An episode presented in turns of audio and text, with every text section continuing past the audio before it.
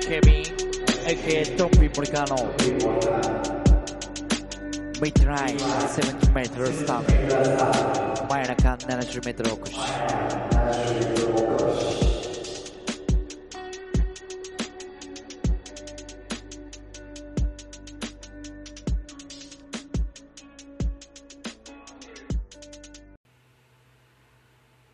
どうも、えー、ドンピー森川でございます。えー、ドンピー森川の、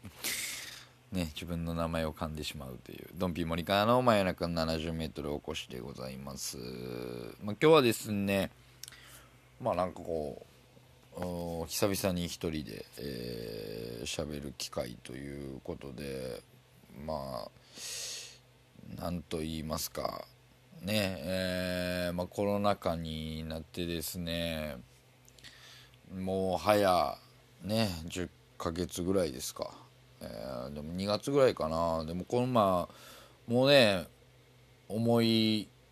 思い返すっていうかいや気がつけばですねもう11月の半ばになりまして。えー、まあ私はですねあのあとちょうど1週間にちょいですね。1週間ちょいで、えーまあ、38の誕生日をね、えー、迎えるわけでございます、えーまあ、この間ねあの、まあ、安田君との配信でも喋ってたんですけどもなんかこのねこう30後半まあ40手前。なんか40を迎えたらそれなりに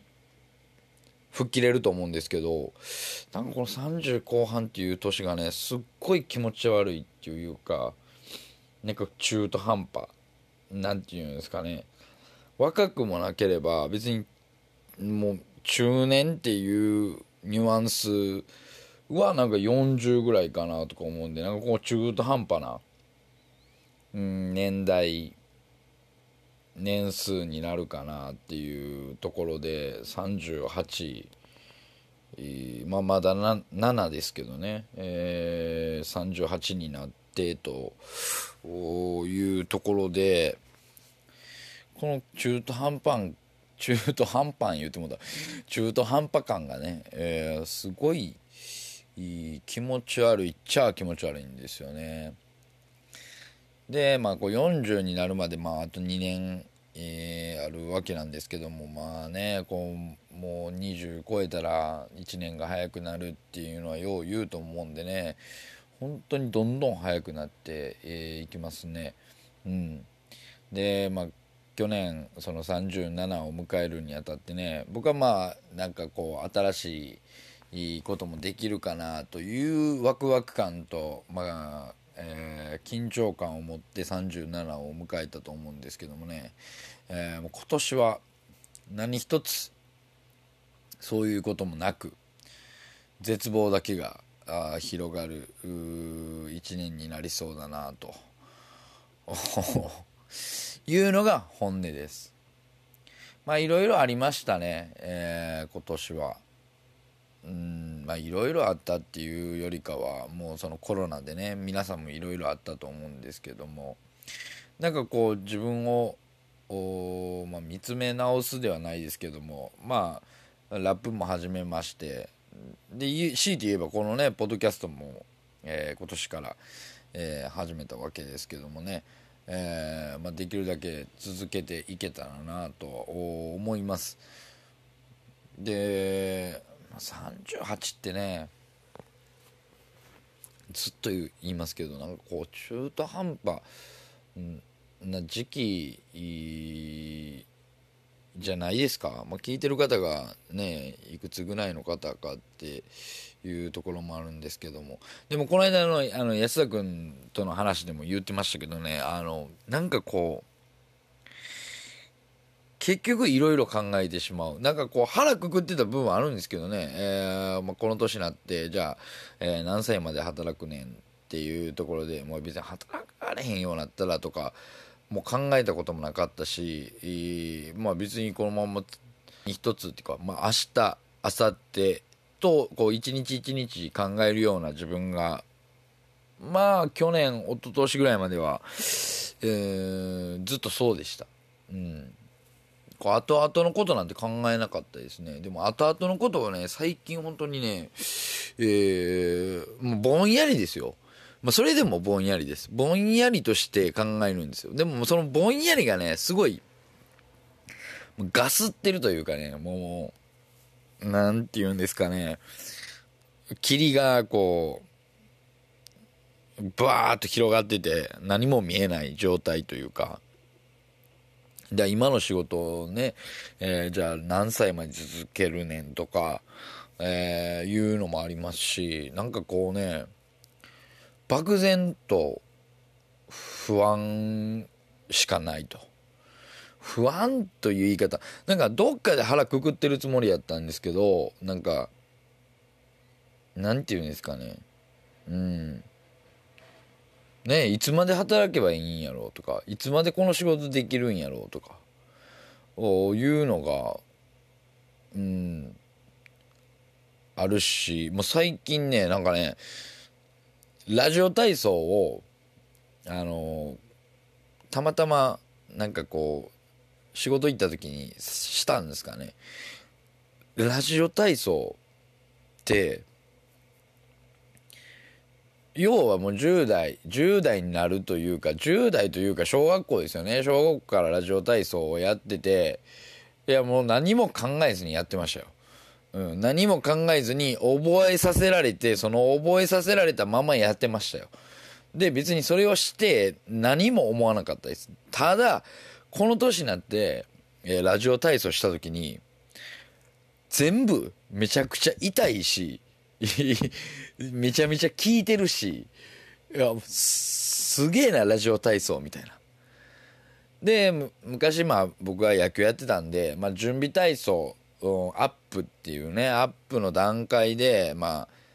いろんな体操とかいろんなストレッチとかするんですけど、今やったらね、もう全部が、その時、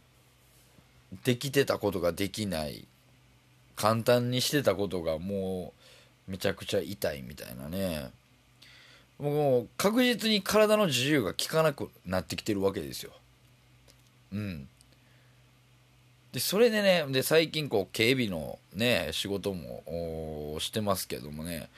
やっぱりね、見ててね、60代、70代、まあ、はたまた80ぐらいまでの年配の方が運転してるのを見るとね、すごく怖いっすね。